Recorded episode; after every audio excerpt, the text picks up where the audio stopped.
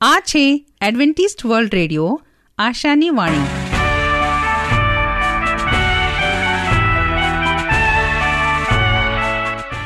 અમારા આજના પ્રસારણમાં તમારો હાર્દિક સ્વાગત છે. આજે તમારા માટે અમે ખૂબ સુંદર સ્વાસ્થિક અને આત્મિક વિચારો લાવ્યા છીએ. પણ તે પહેલાં સાંભળો, દેવની સ્તુતિમાં આ સુંદર ગીત.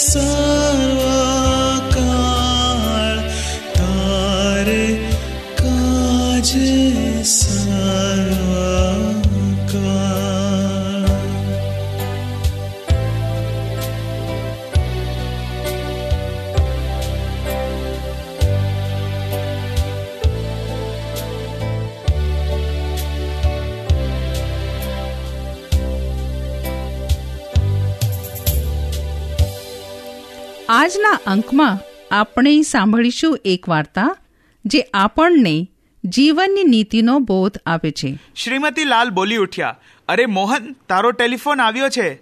માનો અવાજ સાંભળી મોહન ખાટલામાંથી ઊભો થયો. વરંડાના કઠેરા પર થોડીક વાર વાંકા વળી ચોપડીનું અંધૂરું રહી ગયેલું પાનું પૂરું કરી દીધું. પછી મા પાસે ગયો. કંટાળો લાવી તે કહેવા લાગ્યો. આખો વખત મોહનનો ટેલિફોન. મારું નામ જ બદલી નાખને તારે કહી દેવું કે મોહન બહાર ગયો છે. કોનો ફોન હતો, માં? શ્રીમતી શાહને થોડું સાબુ મંગાવો છે. તે લાવવાનું ભૂલી ગયા છે. અને આવતી વખતે પોસ્ટમાંથી ટપાલ લઈ આવું ને તેમનો સાબુ લેવા જાઉં કંઈ બીજું લાવવાનું બાકી રહી ગયું છે? બજારમાંથી લાવવાનું ભૂલી જાય છે અને મને કહેવાનું શી રીતે યાદ રહે છે? તેમને પોતાને માટે કોઈને રોજ દોડાવવું ગમે છે. આજે બપોરે તો મારે છાપા લઈ શહેરોમાં દોડાદોડી કરવાની છે. અને પછી ઝડપથી ટોપી પહેરી મોહન ગુપ્તાની દુકાન તરફ ગયો. ગુપ્તાની દુકાનમાં ગામના લોકોને જરૂરી હોય તેવો સામાન મળતો હતો. આ દુકાનના ખૂણામાં પોસ્ટ ઓફિસ હતી. મોહનને શહેરમાં ઘણો સમય થઈ ગયો અને તેથી શ્રીમતી લાલને તેની ભારે ચિંતા થતી હતી. પશ્ચિમ તરફ કાળા વાદળો ઘેરાવા લાગ્યા હતા.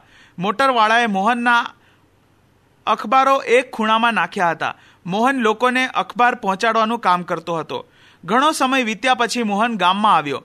તેનો ચહેરો લાલ લાલ થઈ ગયો હતો અને મોઢા પર કંટાળો સ્પષ્ટ દેખાઈ આવતો હતો. તેને જોઈ તેની મા બોલી, બેટા, આજે તે લોકોને મદદ કરી છે ને?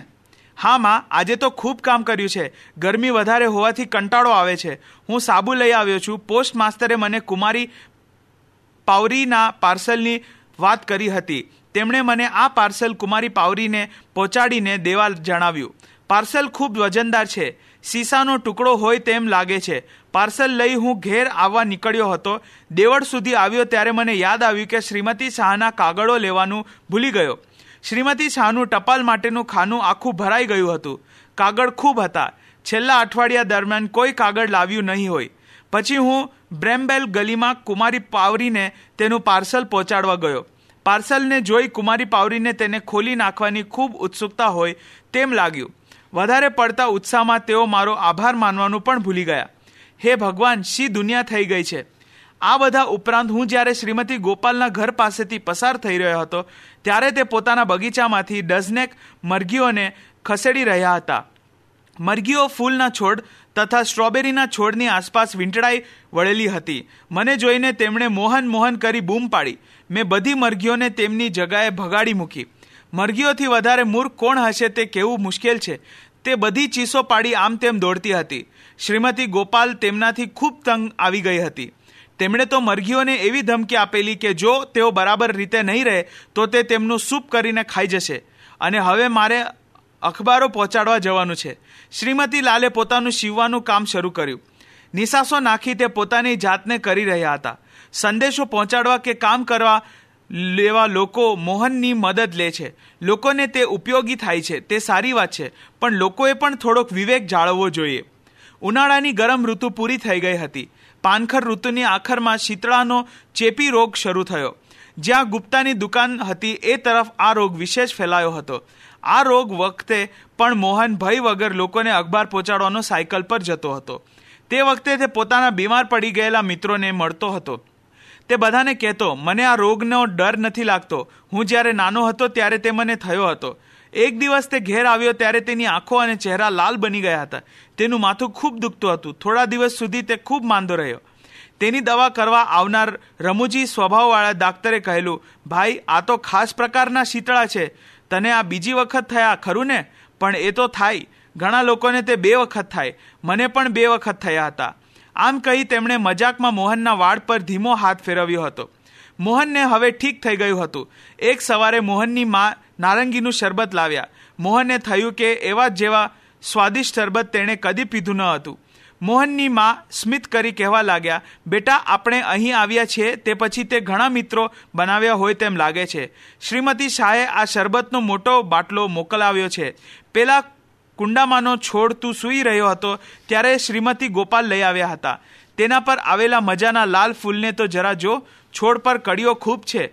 મોહન હસીને કહેવા લાગ્યો, શ્રીમતી ગોપાળ જાણે છે કે મને લાલ ફૂલ ખૂબ ગમે છે. લોકો મારો ઠીક ઠીક ખ્યાલ રાખતા હોય એમ લાગે છે. માંદગી પછી મોહન પહેલીવાર બહાર નીકળ્યો ત્યારે રસ્તામાં તેને ડૉક્ટર ભટ્ટ સામા મળ્યા. મોહને ત્યારે સૂર્યના પ્રકાશથી આંખોનું રક્ષણ કરવા ગોગલ્સ પહેર્યા હતા.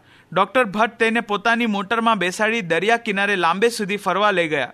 તે પછી બીજી પણ કેટલીક ભેટો મોહનને લોકો તરફથી મળી હતી. આંખમાં ચમક લાવી મોહન તેની માને કહેતો હતો, માં, જો તો ખરી, આ બે નેકટાઈઓ, ચોપડી, નવી ડાયરી, ટોર્ચ અને નવા ચળકતા રૂપિયા, આ બધી ભેટો મને મારા અખબારોના ઘરાકોએ આપી છે. હવે ગુપ્તાની ગલીમાં લોકોમાં ફેલાયેલો શીતળાનો રંગ બંધ થઈ ગયો છે. હું અત્યાર સુધી એવું માનતો હતો કે ત્યાં રહેતા લોકો ઘણા સ્વાર્થી છે. મારી પાસે તે ઢસરડો કરાવે છે, પણ મને હવે સમજાય છે કે મારી એ માન્યતા બરાબર ન હતી. શ્રીમતી લાલ દીકરાને શાંતિથી જવાબ આપતા કહ્યું, બેટા, જ્યારે ખૂબ મુશ્કેલી લાગે, ત્યારે મનમાં કડવાશ ન લાવતા થોડીક ધીરજ રાખવાનો પ્રયત્ન કરવો જોઈએ. નમસ્કાર. તો શું તમને આજનો અંક ગમ્યો? આવી જ રીતે દરરોજ અમારો પ્રસારણ સાંભળતા રહો હવે આપણે હજુ એક સુંદર ગીત સાંભળીશું.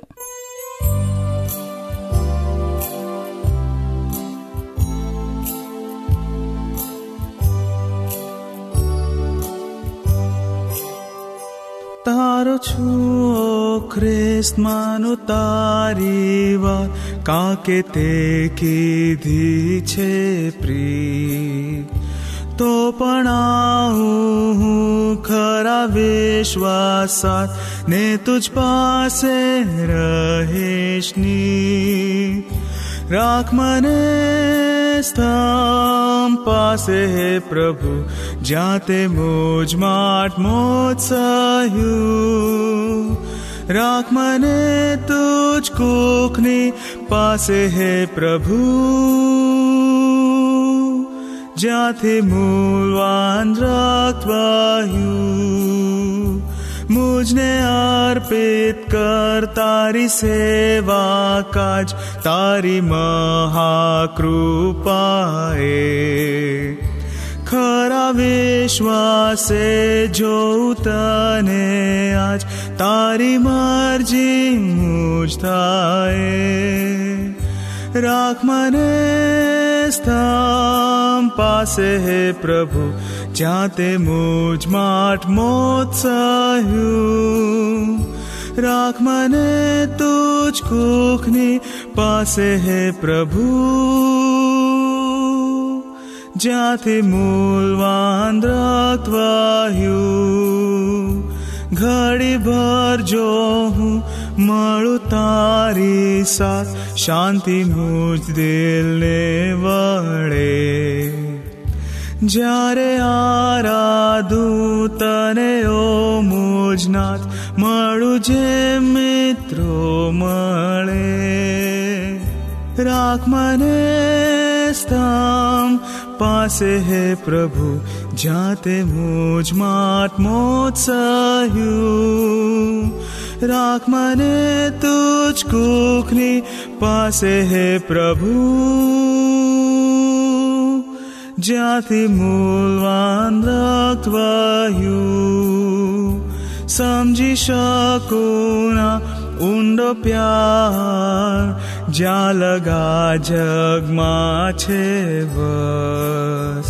જોઈ શકે શું તારો હર્ષ પાર જ્યારે આવેશ તારી પાસ.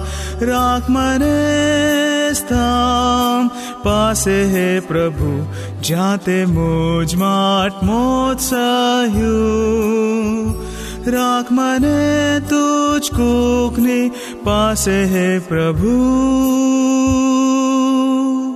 જ્યાંથી મૂળવાન રક્ત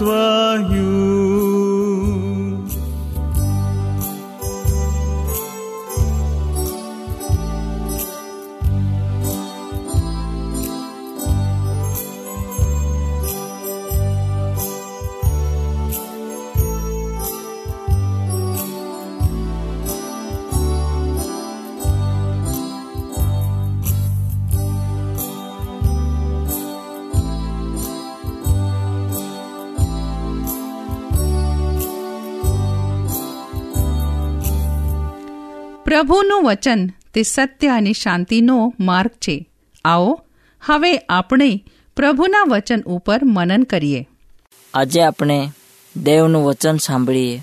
તે પહેલાં હું રાજુ ગાવિત આપણું દરેકનું પ્રભુ ઈસુના નામમાં સ્વાગત કરું છું.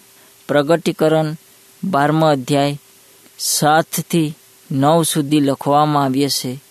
શૈતાનના ઘણા બધા નામો આપણને જોવા મળે છે.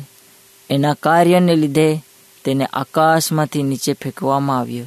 તેને પૃથ્વી ઉપર ફેંકવામાં આવ્યો. તેની સાથે તેના દૂતોને પણ નાખી દેવામાં આવ્યો. હસ્કિયેલ અઠાવીસમો અધ્યાય સોળમાં લખવામાં આવ્યો છે, તેના જૂટાપણાને તેના પુષ્કળ વેપાર કહેવામાં આવ્યો છે. સ્વર્ગમાં, દેવના વિરોધમાં જૂટાણા ઊભા કરવામાં શૈતાન સંડવાયેલો હતો. બંધ કરી શૈતાને પોતાનામાંથી એક કારીગરને લીધે ગર્વ કર્યો ને અભિમાનથી દેવની જગ્યા કરતા તેના પોતાના સિંહાસણને મોટી તથા ઊંચી બતાવવાની કોશિશ કરી, પણ તે સફળ પામ્યા નહીં. તેની યોજના દેવના આગળ પ્રગટ થઈ. તેનું માન તથા સન્માનના જગ્યા પર અપમાન કરવામાં આવ્યો ને તેને પૃથ્વી પર નાખી દેવામાં આવ્યો. યર્મિયા સટ્ટ અધ્યાય અઠાવીસથી ત્રીસ કલમમાં લખવામાં આવ્યો છે, આપણને આ કલમમાં જોવા મળે છે કે શૈતાને તેના બાળકોને ફિતરી ચાડી કરવાનું જ્ઞાન આપ્યું છે. આજે ઘણા લોકો દેવની સ્તુતિ કરવાને બદલે આજે તેઓ ઘણા દેવના બાળકોને હેરાન કરે છે, ચાડીઓ કરે છે, ચુગલીઓ કરે છે. આવું જ્ઞાન શૈતાને લોકોમાં નાખ્યો અને લોકો આજે શૈતાનના બાજુ લઈને ચાલવા માંગે છે. સોગળાને દુરાચારી કરી નાખ્યા. દેવના માર્ગમાં તેઓ નથી. ધમણ અગ્નિ ફૂંકે છે અને તે વધારે અગ્નિ ફૂંકવાથી ચાંદી બળી જાય છે અને તેમાંથી કચરા વગર કોઈ પણ કારાગીરને મળતું નથી. તેઓ નક્કામાં પિત્તળ જેવા લડારૂપ છે અને દેવના નજરમાં નકારાયેલા તથા કચરા જેવા બનેલા છે. કચરું જેમ નકામું છે, તેમ તેઓ પણ નકામા છે.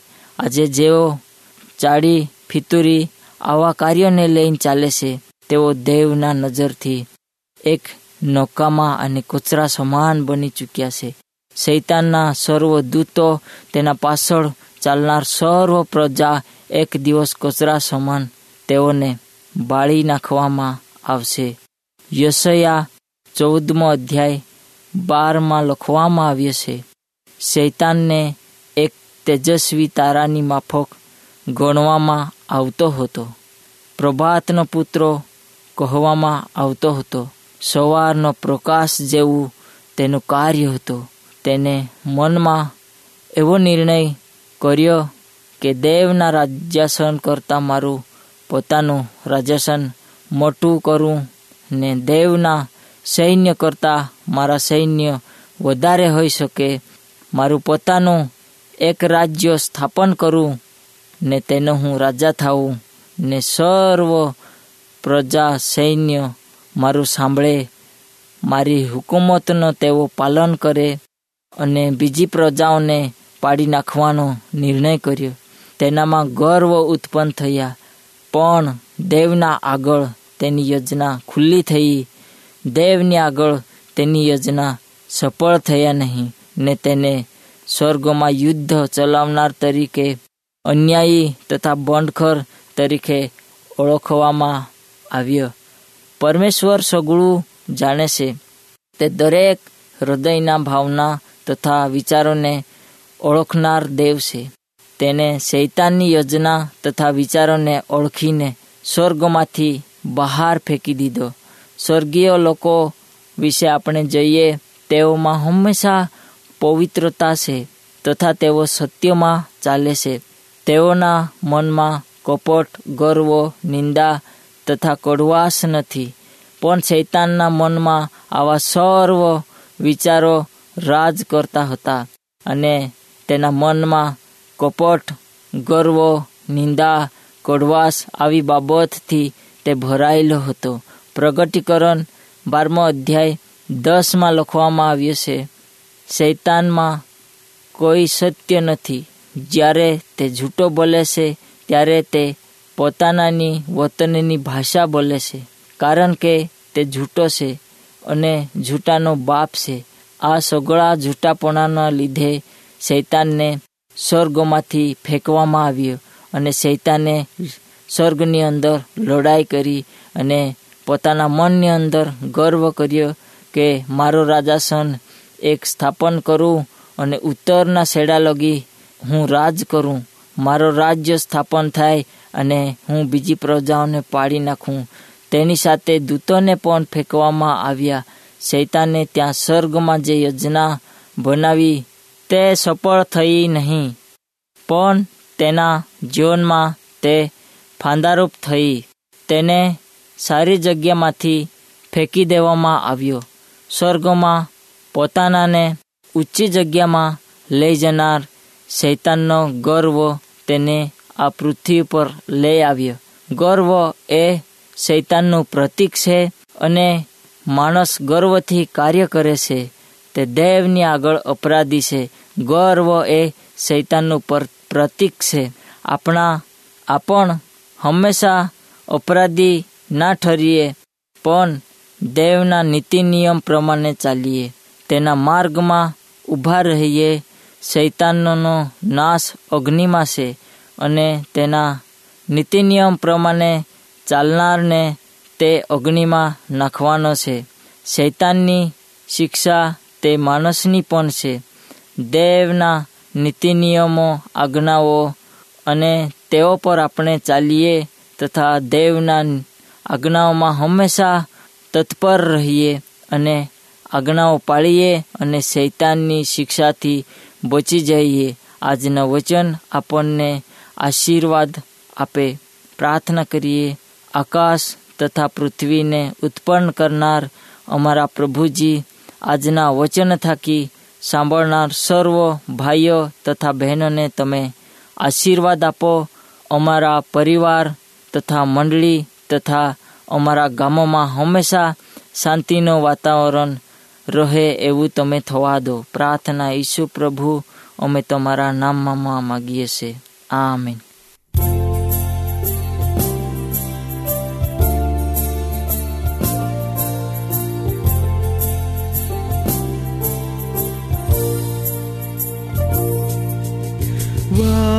વાદસ્તમ પાસ રાખ મને.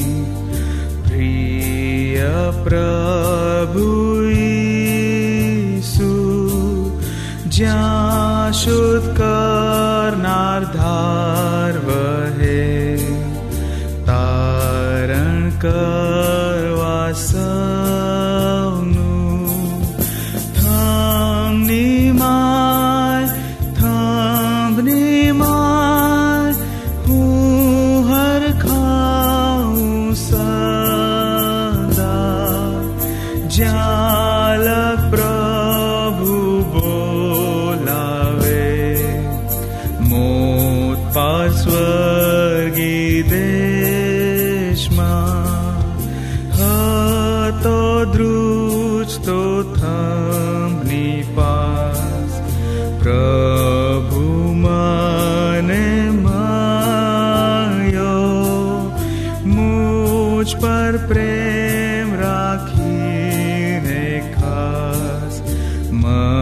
ने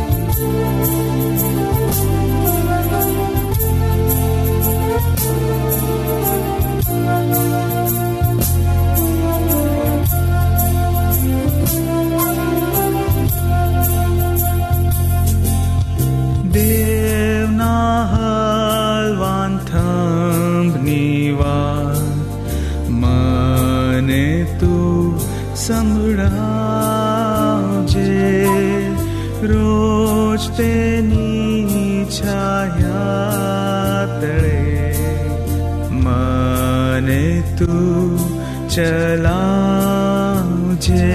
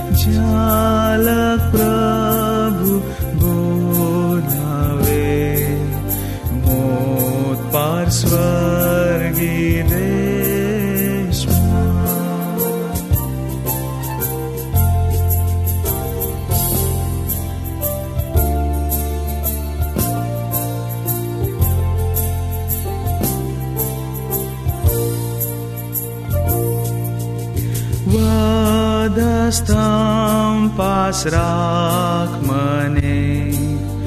પ્રિય પ્રભુ ઈસુ જ્યાં શુદ્ધ કરનાર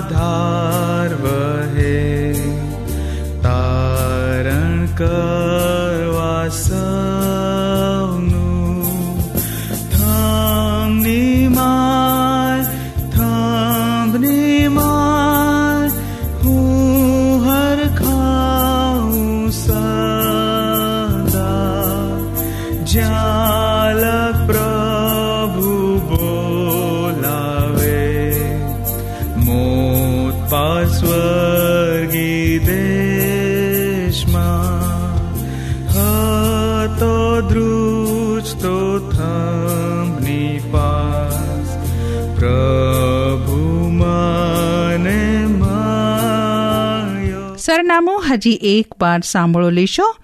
Adventist World Radio, post box number એક ચાર ચાર છે સેલેસબરી પાર્ક, પુણે ચાર એક એક શૂન્ય ત્રણ સાત.